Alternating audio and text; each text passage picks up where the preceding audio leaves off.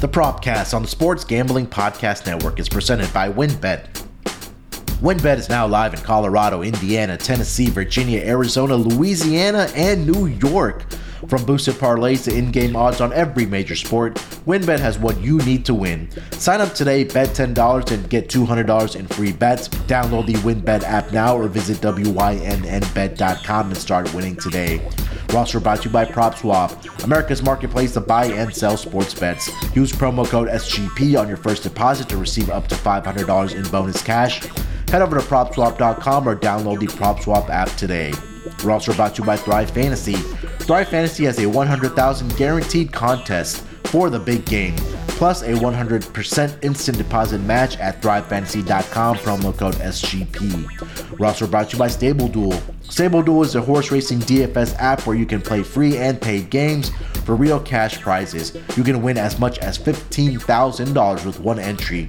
Head over to StableDuel.com to start to get started today. Also brought to you by Better Fantasy.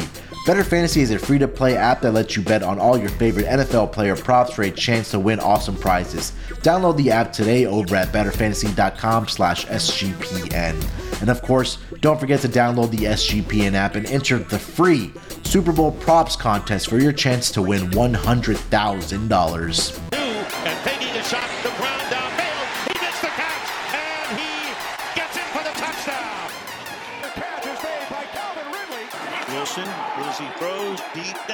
Welcome, everyone, to the Propcast, part of the Sports Gambling Podcast Network. It is Wednesday, February 16th, currently 1218 on the East Coast. And here to break down the NBA player props for this Wednesday night schedule. And joining me, as usual, on Wednesdays to break it all down, the man that does it both on and off the court for SGPN, my main man, Scott Reichel. Scott, how you feeling this Wednesday afternoon, buddy? Yeah, it feels pretty good. Happy to be back on the show. Unfortunately, the last two times I was on here, I was going for the sweep, and then I lost by a hook on the last play both times. So f- I'm trying to get the 3 0. It's been teasing me for the last couple of appearances, but two and ones still solid, and hopefully we'll get another profitable uh, show here. Has it always been like the last play that you knew that you lost by the hook, or has it been like a middle one? Well, the la- it's always the last one. It's always like the last leg of a parlay that you need. Yeah, it's always the last one, but I still remember the last one I lost with the last time I was on was I had Giddey over I forgot what his rebound number was. I think it was seven and a half. Mhm. And he had seven with like oh yeah, six minutes to go in regulation, or like seven minutes to go in regulation, and then it went to overtime. Yeah. And he never he never went out of the game. He was on the court for the entire 12 minutes and he didn't get a rebound in 12 minutes and he finished with seven. Like I'm like, I don't know what you want from me. I got the overtime draw. I had anything and he just couldn't grab a board. And now he has triple doubles against the Knicks, and now he just rubs it in my face. Let- let's be thankful it wasn't like the tenth rebound you needed for like a big payout for a triple double. But yeah, uh, you've been crushing it. We've been doing really well on these uh, player props uh, over the last couple weeks here, man. Uh, I think I've been going two and one myself over the past couple weeks here, so hopefully we can carry that momentum um, before we get to the All Star break. Two days left here, Wednesday night, and obviously tomorrow, Thursday night. Well, you and Terrell will be rocking it on the NBA Gambling Podcast before the All Star break, but. Um, usually on Wednesday, Scott either is uh, ranting about a team or praising a team, but uh, you know he's in a good mood today, so we're gonna we're gonna praise the team before we get into the All Star break. Some happy thoughts, uh, but Scott, I'll kick it to you, man. Which team are we talking about today? Well, it's got to be a team that I was critical of for most of the season, and rightfully so, but they've turned it around. It's got to be the Celtics. Uh, there's really no other way to put it. They've won nine in a row. Uh, they ended up acquiring Derrick White at the deadline. He looks really good, so he's definitely been a solid fit. Uh, to go through yesterday's game, they won by 48 points Mhm. on the road in Philly. I know that Harden wasn't playing. Of course, Curry and Dream and uh, not Dream, uh, Drummond are no longer on the team. Yeah. but still, 48 points on the road against a division rival. That is something to keep in mind. But the team has just been clicking everywhere defensively, offensively. Uh, even the bench has not been a total disaster like it had been in the past. I don't really have a long rant for this one, but the Celtics might have a shot to actually win the division. Yeah. And I would not have been saying that about two, three weeks ago. Yeah, like you mentioned, I mean, they've been playing solid defense, and I think that's really been the key for them um, through their winning streak here. And I'm kind of, you know, trying to filter it over the last 10 games. Well, they just Uh, stopped blowing leads. I mean, that yeah. was the main issue. The fourth quarter was just a disaster for them for the first three months and change. Mhm. And Yeah. they finally started to actually not only keep leads, but even to expand some leads in the fourth. They're one game behind Philly for the division title. Uh, they're plus 350 from what I saw. I think it's worth it. Uh, Harden's, of course, not going to play until the All Star break, which is about one more game. But I mean, we saw what happened with several teams in the past, or even just this year when Clay finally came back from injury. Mhm. Just because you're getting a star player back does not mean you're immediately going to win 15 games in a row. Right. Well, you're going to have to build up a lot of chemistry there, especially with Embiid and Harden, who both are going to really want the ball in their hands, mm-hmm. especially Harden, because Yeah. we know Embiid with the ball in his hands is basically the, just the MVP, no questions asked. But we know Harden, even if he comes back, is going to be rusty, hasn't played for a couple of weeks. He's not going to play any defense, so I expect them to struggle on the defensive end. But Boston, just chemistry wise, is absolutely dialed in. And if you're going to give me plus 350 for a team that's only one back and just absolutely smacked this team by 48, as I just said the game prior, Mhm. and Boston also plays against Detroit tonight, so you're assuming they'll be half a game back by the end of the night. Yeah. I feel like that's definitely worth a shot at plus 350, right? I mean, that's a hell of a deal. Yeah, and again, like you've mentioned, that they've been getting it done on the defensive end. You know, kind of look at their advanced numbers over the last ten days here. Uh, they're nine and one, or sorry, the last ten games, nine and one straight up. They have a defensive rating of ninety-seven, which is um, number one in the entire league. The next team is Oklahoma City Thunder, who are at 104, 105.8 net rating. Uh, also number one in the entire league at 17.7. So it seems like they figured something out in Boston. Again, like you mentioned, and we talked about this last week with the acquisition of Derrick White. I think that's big for them, especially since they won't probably won't have Marcus Smart tonight as he left the game last night with a sprained ankle. So that's a nice piece to kind of put into your starting lineup there. The guy like Derrick White. Um, and again, Jayson Tatum, Jaylen Brown have been playing um, really well for this Boston Celtics team. And all of a sudden they are 34 and 25. Like you mentioned, one game out of that division lead, only behind uh, Philly. So uh, hopefully they can carry this momentum into the into the All Star break and coming out of the All Star break. Quickly, want to see where their strength of schedule is as uh, we approach the second half of the season. They are and they have a pretty easy schedule. It's above average. Um, I think it's the tenth or eleventh easy schedule remaining. They still have three games Philly against ranking? Philly. They have the eleventh most difficult schedule. Because they're right next to each other. All right. Yeah. Um, and then who else is in that division? Do we say Toronto is in Brooklyn? Y- yeah. So Brooklyn's middle of the pack, and then um, Toronto has the eighth easy schedule remaining. They face Minnesota tonight in Minnesota. So uh, we you concerned about your bet, by the way? Toronto? I mean, I know you took a long shot. I forgot what number you got, like 22 to 1 or something. Yeah, I got a twenty-two to one. Um, I mean it's twenty-two to one, right? I think they Yeah. were what three and a half games back at that point. Yeah. Before they rattled off uh, that or that miss of that winning streak, and then I think they've lost a couple here. But let me see the updated number. Or Yeah, I'm not. I'm not asking if you're going to hedge or not. I'm. I'm just because, of course, you're not going to hedge a 22 to one. I'm just Yeah. asking if what's your concern level at right now, since Boston was a team that you probably weren't worried about when you made the bet. Um, I don't think I'm too worried, especially. And I love looking at like the remaining, you know, strength of schedule where Toronto's is easier. Obviously, you know, Fred VanVleet is probably going to miss tonight's game. The injury concern there, but this team again, like Boston, they figured some things out. And um, again, 22 to 1, 25 to 1. I think 25 1 was the number, but it's a long shot. I mean, two and a half games out right now. My question to you is for this division, especially involves the two teams that had the big trade between Sixers and Nets. Now, I'm not sure if I got your thoughts on the Nets post the trade. What was kind of your outlook for them for the rest of the season? Um, you know, eventually when they do get Kevin Durant back, or even eventually when they do get Ben Simmons back, do you think they have a shot at this division being four games back? Division, no, because Okay. nobody knows when Durant's coming back. It- It's a situation where the Nets finally won a game. Congratulations. Yeah. You know, they beat the Kings. That's not that impressive because the Kings are terrible, but you still have to win. You have to play the games in front of you. Right. But if you don't know when Durant's coming back, and the Nets have still lost 11 to 12, I know that now you have Curry and, and Drummond. I think the team's better especially morale wise, because it seemed like the team was actually happy for the first time in about I don't know three months because Mhm. uh, Harden's no longer on the team. But no, the Nets have no shot just Okay. because of the fact that you don't know when KD's coming back, you don't know when Simmons is coming back, and you also don't know when Kyrie's ever going to play a home game. So you have a lot of other variables at play. If everybody was active, Mhm. I think the Nets have a great price. Of Okay. course, this wouldn't be the price they'd be getting if Durant was back. They'd probably factor that in. Mhm. But with all of those guys out, and you have to pass Toronto, Boston, and Philly, no, I, I, I don't think Durant's coming back for another couple of weeks, maybe a month. Simmons, I think, might come back for that Philly game, but you're going to have to ease him in. Right. Probably going to play him 15, 20 minutes for, I don't know, a week and change before you finally start to ramp up the minutes.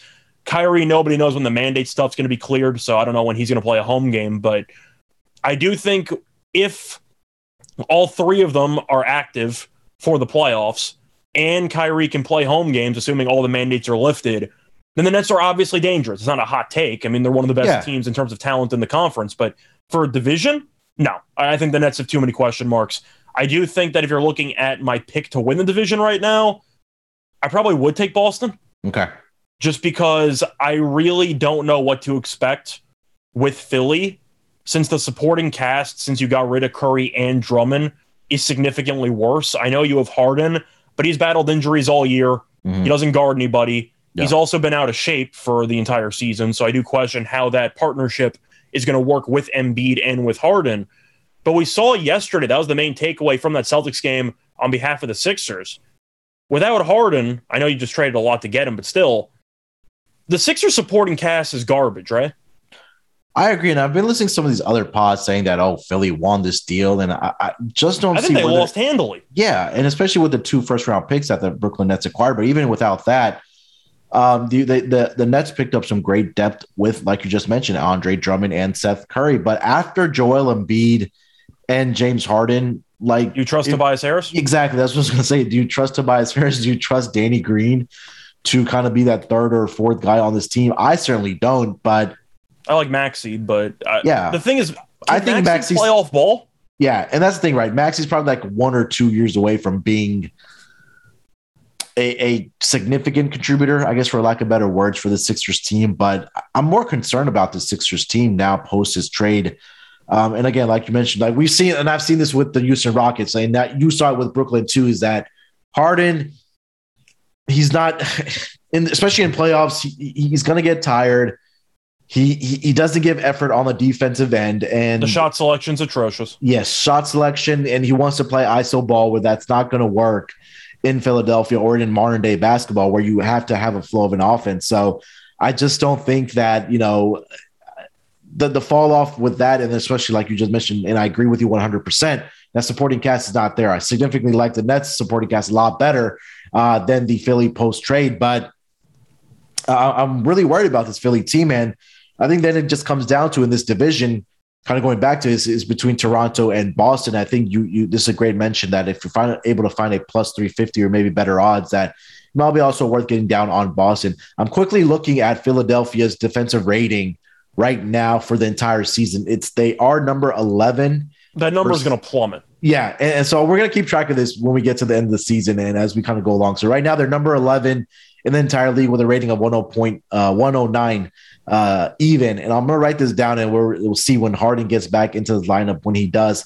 where they kind of end up at the end of the season. So I think that's gonna be interesting to see. But um, yeah, I think that going into the season it was gonna be we thought it was gonna be Brooklyn for the division and then you know possibly Philly at second, but now Boston and Toronto has entered the conversation. They've kind of turned it around here uh, at the turn of the uh, new year here uh, in this division and for the respective teams. So yeah, it's gonna be a fun race to watch. Anything else, Scott? Uh, you want to mention for these teams? Oh, yeah, I know you just mentioned the trade. I mentioned it when we broke down the post uh, trade deadline uh, recap where we did Yeah. the podcast on that. But Uh-huh. I feel like it's worth mentioning again. The reason why I think this trade is going to be brutal for Philly is just not even based on this season, but the thing is, Philly's window, as far as I'm concerned, is about two years. Because as soon as you start paying hard on that extension, you're in cap hell for probably about four or five years. Mhm. And I mentioned it again Harden's going to be older, obviously. That's how time works. but he's already showing signs of decline. His, I'd say, focus on staying in shape has been non existent. Mhm. And we've seen him regress. And I feel like if you're going to talk about a guy who's in line for a massive extension, a four year extension for what, 200 and something million dollars? I mean, he's on pace to make $60 million when he's 38 years old. Yeah. Like that contract is going to be the worst contract in all of basketball in about three years. And I, Yeah. that sounds like it's a hot take. Mhm. It's not. You're paying a guy past his prime 60 something million dollars. That's crazy. Yeah. He's currently right now with 32 years old. Uh, what he has two years left on his contract. Um, so if we got to Well, go he's back, two years, but you're you're assuming Philly's not going to let him play on the final year with no deal in place. right? Yeah. Uh, if we go back to the 2019, 2018, 2019 season was with the Rockets, he played 78 games there. That final year with the Rockets, um, a full season, he played 68 games. And then with the Nets over the last two seasons, he played 35 and 44. So hamstring issues, and then like you said, he's gonna he's gonna regress. Where with the Rockets, he was playing almost the entirety of the seasons, where he was playing 70 plus games, a couple seasons where he played 81, 82 games. I think that's starting to catch up with him. And again, we I'm not sure if uh, I dropped this in the NBA Slack channel where there was a report that came out uh, or a full story about what happened with Brooklyn between KD and, and James Harden and things like that. And I don't know. I don't know what to believe, but you know, I, I believe the facts that he likes to party. He likes to, Yeah. you know, hang out and, and go clubs and go to the strip clubs and only wants to get in the gym or where he has to get in the gym to get in shape. And he's not committed to winning. I don't think that Philly is going to win a championship with him. I don't care. Uh, you know, we've you've seen it for a couple seasons with the Brooklyn Nets. I've seen it for about six, seven, eight years with the Rockets.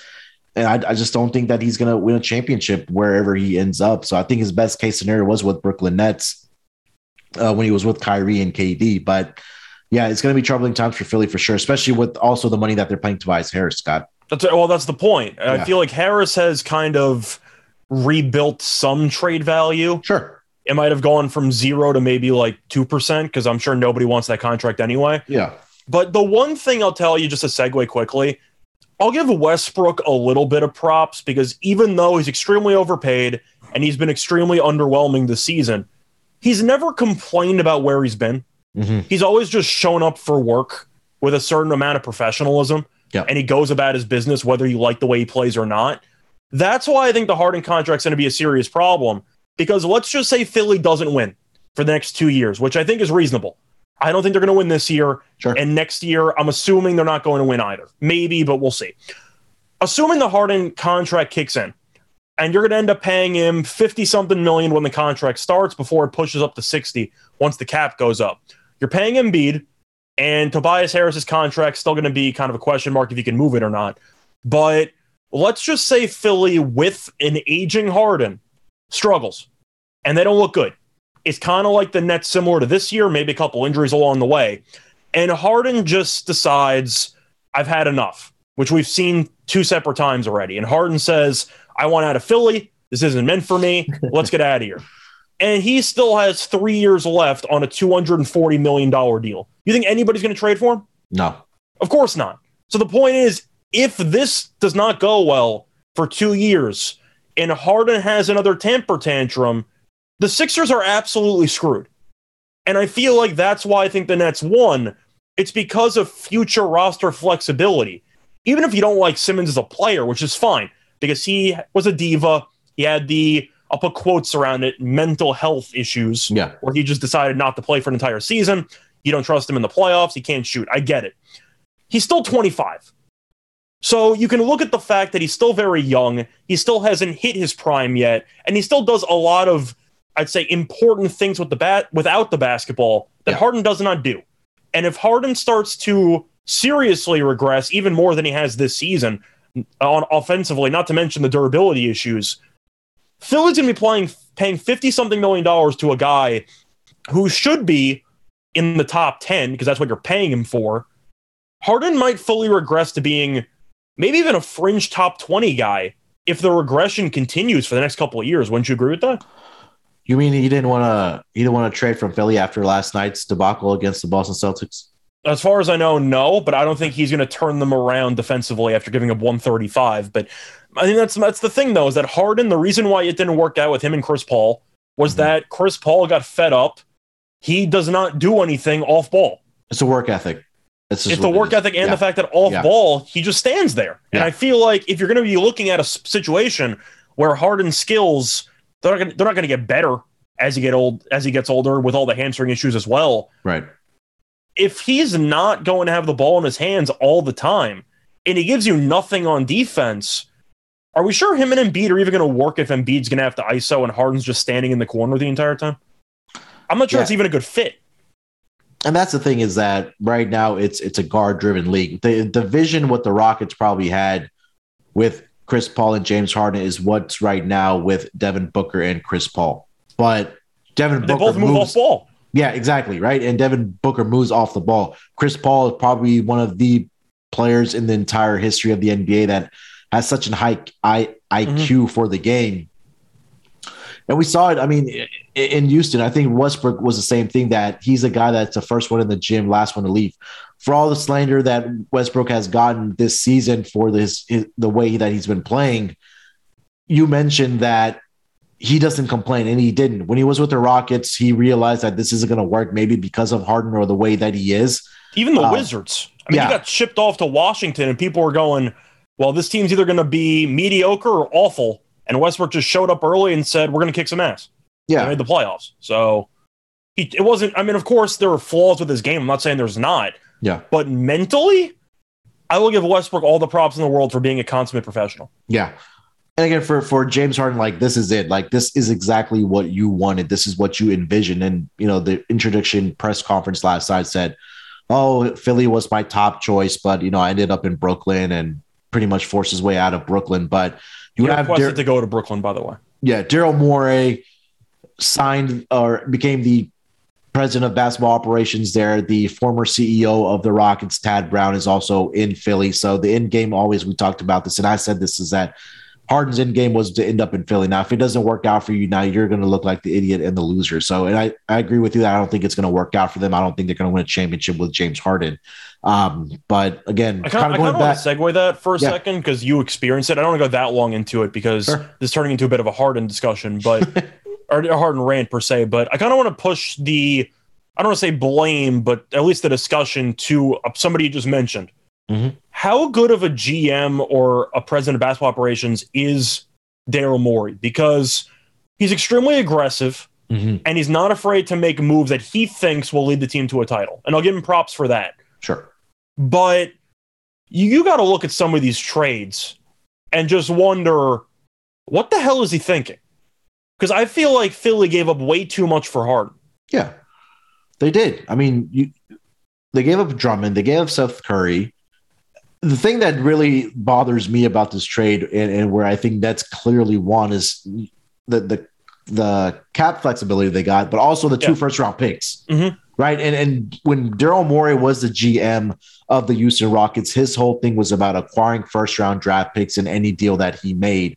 And for him to kind of give away two first round picks to acquire an aging James Harden, a guy that's That is due a big get- contract. yeah, and again, is a big do, do a big contract, dealing with starting to deal with injuries where he was a player that didn't miss games and didn't want to miss games, but now with the uh, we don't know how serious the hamstring injuries are, but you know, yeah, we we did question it when he was with Houston, but he did his best to go all in, acquire the amount, the talent that he did bring in for the Rockets to pair with James Harden. If you kind of just go down the list and all the players that James Harden played with in Houston and also now or did in Brooklyn and Philly, I mean, I don't think we can. I don't think there's going to be another superstar in this league that's played with the amount of talent and nothing has kind of transpired from it. So I think we kind of have to look at James Harden and say maybe he is the problem. Well, I think he is, but I was just asking since you, of course, experienced the Morey experience for several years. We know that he's a guy who wants to go all in all the time. Right. And I feel like people say, you know, that's automatically a positive. He's trying to win. But if you're going to completely mortgage The future. part of the future and you're going to kill the supporting cast just to get two stars to play together, I feel like he just misses the entire point that even though it's a star driven league, you need some form of depth. And I feel like that's always been the piece that goes over his head, Yeah. where he just assumes in the buyout market or even just in the free agency through waivers or the G League, they'll piece together three guys off the bench that they can just throw in there. Yeah. And it never works. And this was the case when he put together Chris Paul and James Harden in Houston. The next best player was Capela at that point. You were playing Danuel House like 20 minutes in the bubble. Yeah. Was it uh, PJ Tucker at that point? Trevor Ariza, where they went 0 of 27 in that playoff game. So, yeah, that you always need that third. It doesn't have to be a superstar, but the supporting cast is as important of uh, to a team than you know as pairing up two superstar players like he has all throughout his career. So, and I think what's going to happen now going into the off season is that he's going to try to trade Tobias Harris and try to acquire a first round pick for him. He's going to try to probably trade Tyrese Maxey and try to acquire a first round pick for him. I think And Max is then- being kept. I, I Yeah, just, I- I, I if, think- if Maxey's not getting shipped off in the Harden deal, Yeah. I'm not exactly sure what you'd can you'd put him in unless that's the only way another team would take Tobias Harris's contract. Right. And even if that's the case, you're not going to get a first. The other team's doing you a favor by taking the contract off the Yeah. books. And that, and that's what he's and that's what he's trying to do. Even when he was with Houston, that's what he would try to do, right? He's trying to ship off, you know, these players, try to get first round picks, trade them, and and go out and get another role player to put beside James Harden and then the other superstar, whether it was way back when with Dwight Howard, whether it was with Mhm. Russell Westbrook, whether it was Chris Paul. So yeah, I agree with you that some of the or a lot of the trades that he does make, yeah, they are fairly questionable and they were Yeah, so, so that's the point is that if Harden does not work out and he's getting the massive contract, 60 plus million per, and they have very, very limited draft capital because they're trading all these picks to try to get even more reinforcements. Yeah. If if Embiid or if Embiid leaves at some point, this team's going to be in the basement for a couple of years. this is going to be really ugly. I wouldn't Am be I, exa- I don't think I'm exaggerating. Like they're going to be No. awful. Yeah. I wouldn't be surprised if I see Daryl Morey step down and go to another organization. Or That's what happened with Houston. But yeah, I mean, Harden left, and I know they didn't get much back in return, but Yeah. I mean, you look at them these last couple of years. I mean, the cupboard was just empty. yeah. Hey, might we just step down and say, hey, okay, let's what's what's where's the next destination that we want to go? Daryl Morey would go there and try to get James Harden over Yeah. there. But yeah, Scott, let's put a bow on that. Uh, turning from the division talk to this James Harden talk. Of course, it's going to be interesting to see how uh, things kind of fit together for the Philadelphia 76ers, not only for this season, but for the foreseeable future, as they did a mortgage a lot of their future for James Harden. So uh, let's take a quick break here, bud. We'll come back and then we'll dive into our player props for this Wednesday night schedule in the NBA. We're brought to you by WynnBet. WynnBet is now live in Arizona, Colorado, Indiana, Michigan, New Jersey, Tennessee, Virginia, Louisiana, and New York. We're bringing the excitement of Wynn Las Vegas to online sports betting and casino play. From boosted parlays to live in game odds on every major sport, WynnBet has what you need to win. Be on the lookout for WynnBet Win Hour each Thursday from 5 to 6 p.m. Eastern Time. During WynnBet Win Hour, marquee games of the week will have better odds on WynnBet, giving away larger payout opportunity. Sign up today to receive a special offer. Bet $10, win 200. Download, bet, win. Download the WynnBet app now or visit WYNNBet.com to start winning today. Offer subject to change, terms and conditions at WynnBet.com. Must be 21 years or older and present in the state where playthrough WynnBet is available. If you or someone you know has a gambling problem, call 1 800 522 4700. We're also brought to you by Manscaped. Manscaped is back as a sponsor for the Sports Gambling Podcast Network, and I am super excited to announce Manscaped launched their Ultra Premium Collection. Guys, believe it or not, it's for your not so private parts. I'm talking about the rest of your body. I'm talking about a leveled up hygiene routine with your favorite manly scent. This is an all in one skin and hair care kit for everyday man and covers you from head to toe, literally. Manscaped is trusted below the belt the waist. Now trust them with the rest of you. Join the 4 million men worldwide who trusted Manscaped by going to manscaped.com for 20% off plus free shipping with promo code SGP. We all know how essentially the Manscaped Lawnmower 4.0 is for that precise trim below the waist. I got it, I loved it, and their advanced skin safe technology reduced cuts for your most delicate areas. But now we're taking it to the next level with Manscaped, guys. Oh boy. For perfect grooming routine with Ultra Premium Collection. This package includes Manscaped Premium Deodorant, not just for your balls, but it's for them stanky armpits. This deodorant dries clear, is aluminum free, and spe- smells like their signature scent hydrating body moisturizer. Have tattoos or issues with dry skin? Look, guys, we all do. Let's take care of it. It's designed to keep skin feeling clean, smooth, and smelling fresh. You have that special person in your life, you want to look good, you want to smell good, and you don't want to have dry hands. Trust me. And also, their body wash. Lather you up with their infused aloe vera and sea salt sh- shower gel. They have a two in one shampoo and conditioner to clean your scalp with one easy step. Plus, Manscaped is throwing in a free gift a pack of three set of lip balms that's made with ingredients such as vitamin E, peppermint, and some special oils to keep them chappers feeling moist. Nobody wants to kiss a cactus, guys. So get in Get into the Manscaped Ultra Premium Collection. That's four products, a gift, like I just mentioned. What a hell of a score. All these products are crucially free, they're vegan friendly, and dye free. The best ingredients with zero compromise, and I recommend going in this order. So, first, hop into the shower, scrub a dub dub that body down, get all that nasty stuff off of you with that Manscaped body wash. Lather up your hair with that two in one shampoo and conditioner to keep your noggin toggin dry off and spray on that hydrating body moisture to reinvigorate that dry skin. Look, guys, I know we all get dry skin. Let's take care of it and let's put on that Manscaped deodorant. But like I said, them stinky ass armpits, nobody likes a stinky man. So pop that Manscaped lip balm on, and man, telling you guys, the ladies are gonna be wanting to jump on you. So head over to manscaped.com. Use promo code SGP. Not only will get 20% off of your order, but also free shipping worldwide.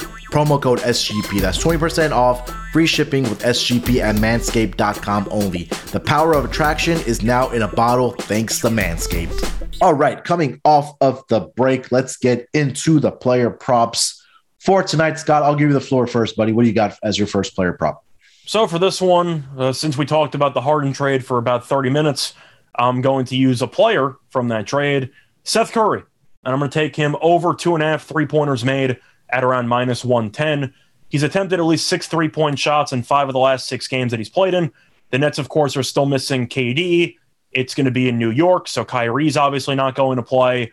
Curry should, up, should end up with a bunch of shot attempts. We Yep. saw in the home game against the Kings, he attempted 18 shots and he attempted a decent amount of threes in that one. I believe he attempted eight. Plus, the Knicks defense has been an absolute mess. They've given up at least 112 points in each of the last seven games. But with no KD and no Kyrie, we know that the Nets have to have somebody shoot the ball. Curry should be one of those guys. And with Drummond setting screens like he did in Philly, Mhm. Curry should find some space. Two and a half three pointers for a guy who took 18 field goal attempts in the first game with about eight threes attached to it. That's way too low. I'm going to take the over two and a half. Yeah, this was a play I was uh, I was looking at as well, and we had talked about this when we were handicapping the Brooklyn Nets and the uh, Knicks game tonight. Is number one, um, you just mentioned that this uh, Knicks defense has been atrocious, and especially against uh, the three point line, right? Mhm. Uh, number 26 over the last five games, they're allowing 14.2 makes, and then they are dead last in opponent three point attempts. Uh, teams are getting up around 41 shots, or 40, sorry, 41 three point shots over the last five games as well. So look for Seth Curry, look for Patty Mills here tonight to have a big three point shooting night. Hopefully, uh, it'll probably be both guys, but again, for a number at two and a half for a guy like Seth Curry, which I think got up 10 in the first game with Brooklyn. I thought it was eight, but the point Okay. is sorry, when yeah. you're attempting that many Yeah. and you're still a career 40 something percent three point shooter, Mhm. that number's too low.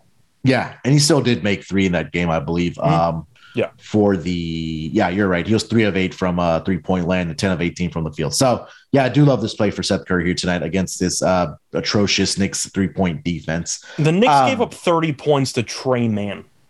Like Yeah. I have to I have to state that. Like they gave up 30 points to an Oklahoma City, basically a bench player with no Dort, no Gilgeous-Alexander Walker. They gave up 28 points to Giddey. When does Giddey ever score 20? I think Giddey's a very good player. He's not a great shooter. Like wh- what is happening with the Knicks defense? Yeah, in that game, uh, Tre Mann, Josh Giddey combined of seven of eleven from three point. What the hell is that? that? and now you have uh, Patty Mills and Seth Curry coming to town here tonight. So uh, good luck. I did take them as my dog here today uh, against the uh, Knicks. Um, uh, sorry, I took the Brooklyn Nets money line as Mhm. my dog here tonight against the New York Knicks. So uh, let's get over to my first player prop. I'm going to go with uh, Nikola Vucevic. Let's go with his points and rebounds over 35 and a half. And, you know, we, you, you, you hit, you hit the name earlier uh, on this pod and, and Domantas Sabonis, where this post defense of the Sacramento Kings is not great. They didn't do anything to improve it at the trade deadline. Sure, offensively, um, on the lower block, they did get better, but Sacramento Kings over the last seven games, or sorry, last seven days against that center position, they're allowing 30.7 points to opposing centers. They're allowing 13.7 rebounds. Um, and again, they're also allowing 8.5 assists to that center position. And Nikola Vucevic, he's going to have to step up tonight. I think he has a big game here tonight against the Sacramento Kings. And over his last couple games here, um, he's been doing pretty well for the um, for the Chicago Bulls. Last game uh, against the uh, San Antonio Spurs, 25 points, 16 rebounds. Prior to that, against OKC Thunder, 31 and 15, 26 and 8 against Minnesota.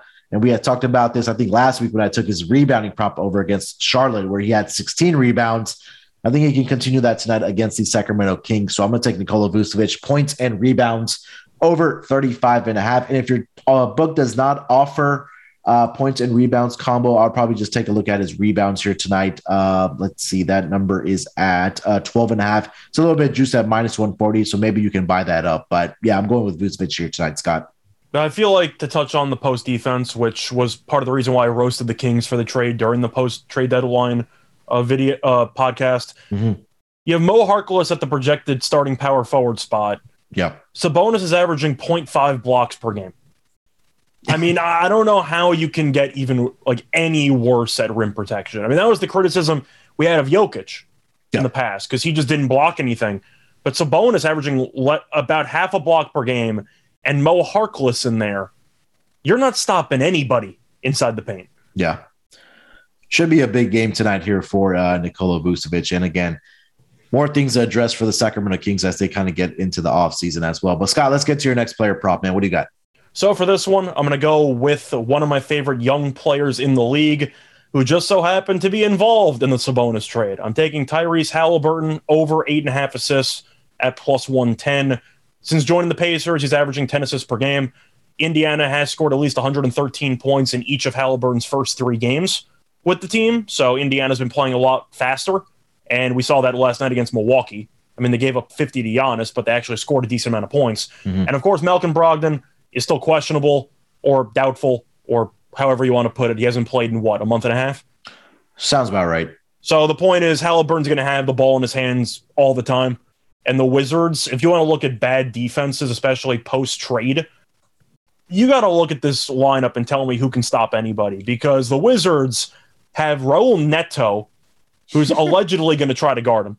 You have Kispert, who can't guard anybody. I saw that in Gonzaga. You have mhm. Caldwell Pope, you have Kuzma, and Thomas Bryant. Who's supposed to guard anybody on that team? Your your guess is as good as mine, bud. Like Avdi off the bench, and even that's a question mark. So if Halliburton's going to have the ball in his hands that much, total in this game is like 225 and a half. Yeah. But we know that he's got great vision, and we know that Indiana, with the tempo and the fact that Halliburton loves to push it, I think you'll see a lot of fast break opportunities. Eight and a half at plus money. I think he's got a great shot at a double double tonight. Yeah, uh, he's averaging around what ten assists per contest since Yeah. he's been acquired by the uh, Indiana Patriot. A game where he had 16 against the Minnesota Timberwolves. Again, the ball, like you mentioned, is going to be they know Chris Duarte as well, so that really helps this uh, this uh, uh, player prop as well. It's going to be the uh, Buddy Hield and Tyrese Halliburton show here tonight because they are kind of thin at that guard position. Um, obviously, you know, no Malcolm Brogdon here tonight as well. So look for you know I wouldn't be surprised if we see like you mentioned a double double, possibly even a triple double maybe tonight for Tyrese Halliburton. But he had eight last night. You're getting this at plus money. I do like that at over eight and a half for Tyrese Halliburton tonight against the Washington Wizards. So good luck with that one, Scott. Um, for my next player prop, I'm going to go back to that Knicks and the um, Nets game. I'm to go with uh, Andre Drummond. I'm taking over 10 and a half rebounds here tonight for him. And, you know, this is something that we also discussed on the NBA Gambling podcast this morning is that Andre Drummond, for whatever reason, against the Knicks, loves grabbing rebounds. I think his career high came up with like I think 26 against this um, New York Knicks team. And again, they're to be without Nerlens Noel. And for whatever reason, when they have Julius Randle, who doesn't really guard anybody as well, Mitchell Robinson in there as well, but they are allowing opposing centers to grab 23 rebounds per contest. And Drummond is going to be in the starting lineup here tonight. He did have nine rebounds against the Sacramento Kings the other night, but again, at 10 and a half, this is a guy that can we know can go out and drop a 20-20 and get 20 rebounds here tonight. And for for the New York Knicks, I don't trust this defense like we just talked about earlier. I look for uh, Andre Drummond to have a big night on the boards. So give me Andre Drummond over 10 and a half boards here tonight against this uh, Knicks defense.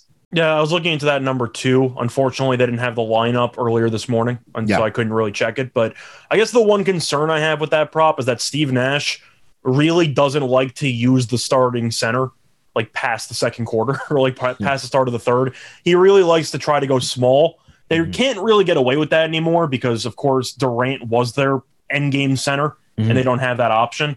I know they use Claxton a little bit here and there. Sharpe really shouldn't play much ever, but Yeah. the thing is, the Knicks, the reason why they give up so many rebounds to centers is because they have they're one of the only teams in the league that has a center who can't shoot. And you look at the rest of the league, the pick and pop game has become so common because of how the NBA slowly been moving further and further away from the basket.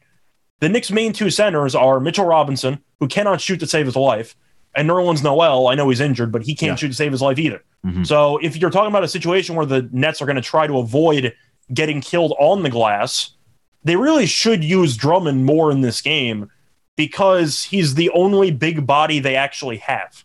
Yeah. So matchup wise, I agree with you. I think if he would actually be given a full 30 minute workload, which he probably won't, but if he did, he'd have 20 rebounds.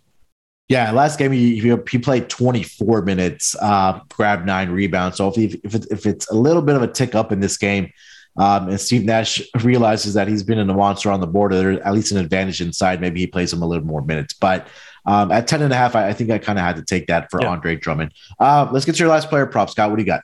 So for this one, I'm going to go with a pretty much a dark horse play at plus money. It's going to be Donovan Mitchell, and I'm taking him over four and a half rebounds at plus 105. Uh, he's played at least 32 minutes in each of the last four games. So of course, Mitchell, being the best player on the team, has played a bunch of minutes recently. Uh, he's actually recorded at least six rebounds in each of the last four games. So he's been rebounding well. I know some people might counter and say, well, Gobert wasn't playing. Now he's back. How's that going to work out? Mhm. Whiteside on the boards is pretty much as good as Gobert. So I don't think it really matters that much because both of them, when either were playing, were walking into basically eight, 18 rebounds every game. Sure. But Mitchell was still putting up six or 7 Mhm. And you're looking at his matchups against the Lakers this season. They played once and he had eight rebounds. So four and a half at plus money for a guy who's gone over frequently in the last week. And for a guy who is extremely athletic and he's actually not that bad at rebounding the basketball. The only concern I have is a blowout potential. Yeah. If LeBron does not play, Okay. the Jazz might win this game by 30. Mhm. So I feel like that's kind of the scary part of this. But at the end of the day, four and a half at plus money is just way too low. I think this is one of the situations where, where you're catching the books asleep a little bit and and you know finding those those gems of uh, props. And I think that you know you've done a, a fantastic job of identifying those. And and you know for Donovan Mitchell, if it's happening for you and you're getting it at plus money over the past several games, then why not keep backing it and watching or look, catching the ball or catching the books asleep on this number? So at four and a half at plus one hundred five. Um, I, I do like this. He had eight rebounds in a prior matchup Mm. uh, against the Lakers uh, this season. So um, on the season, over the last 10 games, even he's averaging 6.6. So uh, do like that plus money Uh, for my last player prop, I'm going to go over to that Denver Nuggets and the Golden State Warriors game. I'm going to take another rebounding prop, and it's going to be the Joker over 13 and a half rebounds against the lack of interior presence for the Golden State Warriors, I guess I can say. Um, the Warriors over the last seven days against that center position are allowing 20.3 rebounds. You know, we've talked about uh, the Joker at volumes on this propcast over the season where he's just an absolute walking double double and even triple double. Uh, over his last three games, he's at 15, 15, and 16 rebounding. He's averaging 13.9 for the season. Prior match of this season against the Golden State Warriors, where they did win that game, he had 22 points and 19 rebounds in that game. So, from a per matchup perspective, I don't think Kevon Looney can stay with Nikola. Um, sorry, uh, Nikola Jokic here. Even they had Jonathan Kuminga in there, but I don't think that's going to happen, or the matchup is not good for him there as well. So I think that should be a good rebounding night for uh, Nikola Jokic, the Joker. So give me 13, uh, over 13 half rebounds for the Joker here tonight against the uh, Golden State Warriors. On a separate note, I know that they've only played a couple of games, but can I take a victory lap for saying the Warriors should have traded for somebody at the deadline? Yes. Is it too early, or can I say that because they lost to the Knicks and the Clippers? I, I kind of want to see what this team kind of looks like when they get Draymond back because that is a key piece they are missing. But again, at least off the bench, yeah, they probably should have added um, another piece. But again, we talked about this on the trade deadline show. Was we'll get Dragic into got later. bought out. Yeah, so yeah. So maybe that's a possibility. I, I'm just mentioning it because I know I brought it up during the trade deadline show. Yeah.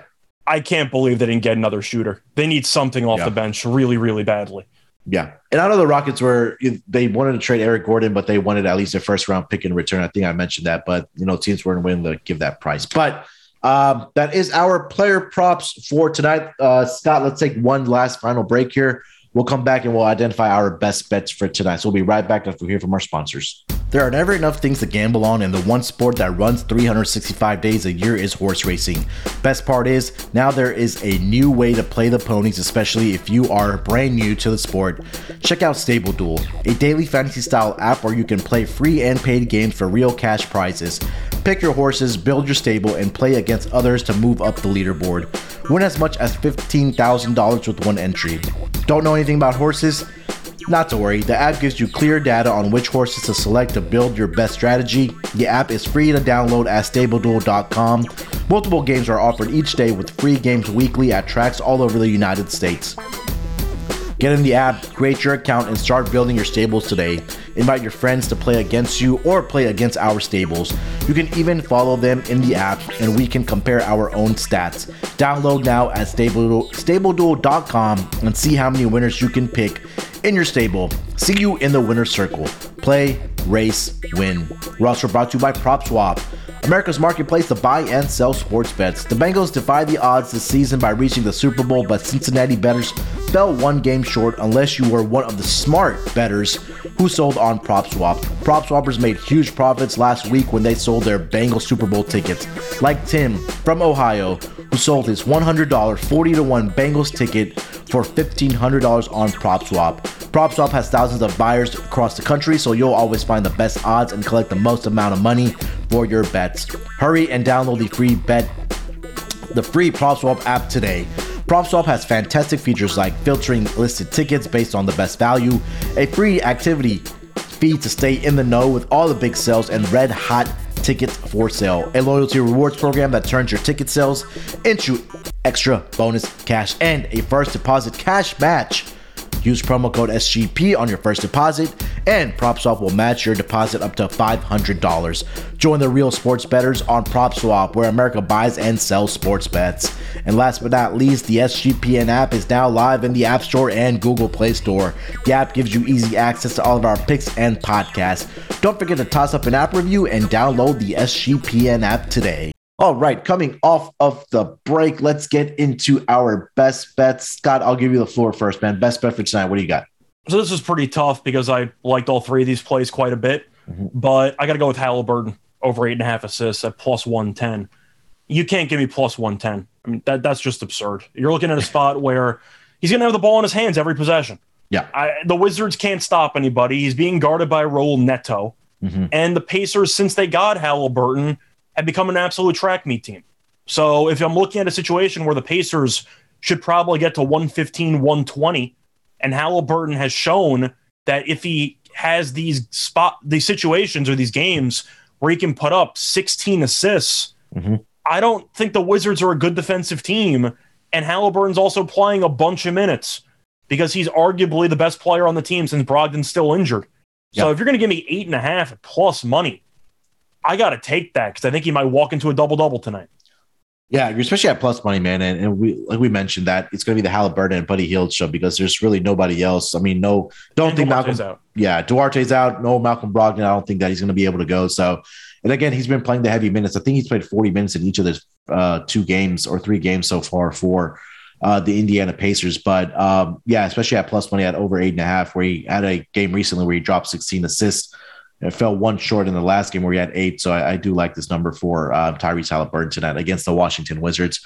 Um, for my best bet, I'm going to go with uh, I think the matchup advantage here tonight, which is for Nikola Vucevic against the Sacramento Kings. Um, points and rebounds combined over 35 and a half. And again, if your book doesn't offer it, I would just take the rebounds in this game. But for the month of February, uh, 24.4 points per game, 13.6 rebounds per contest in the month of February. Over his last two games, um, and even over his last three games, he's he's scoring the basketball.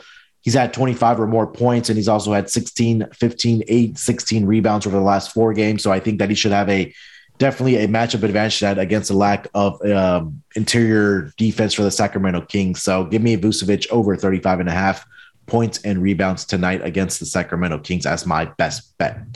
Uh, that's going to do it for the propcast. I know we didn't have one on Monday and Tuesday. Jong has been hammered with some other things uh, at work, um, but hopefully we can get him back next week and, and figure out some scheduling things. But uh, that's going to do it for the show tonight. Uh, Scott, anything else you want to get off your chest and let the people know where they can find you, man?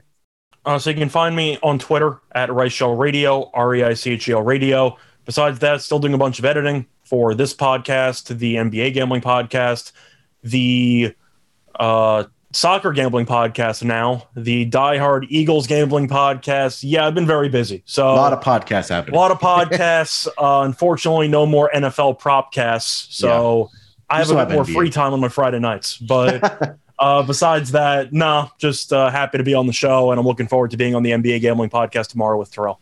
Yeah, so definitely check out Scott and Terrell tomorrow, uh, the last day before the All Star break. Uh, they'll break down the five games. I'm sure they'll get into some other things, but yeah, Propcast is still going to be here for the NBA.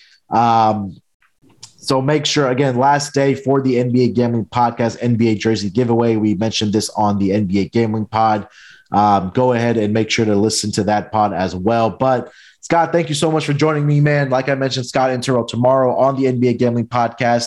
And I think we'll be doing a special All Star um, All Star game weekend, at least prop betting. Um, trying to get the guys together. We'll schedule that, but we'll get that out for you guys as well as a fun little propcast show for uh, for the All Star weekend. So good luck with your bets tonight, guys. Make sure to head over to the website sportsgamblingpodcast.com. Like Scott mentioned, a lot of great things happening, a lot of podcasts, a lot of content for the Sports Gambling Podcast Network. So make sure to get over to sportsgamblingpodcast.com. Good luck with your best night, guys. Break break these books off and let it ride.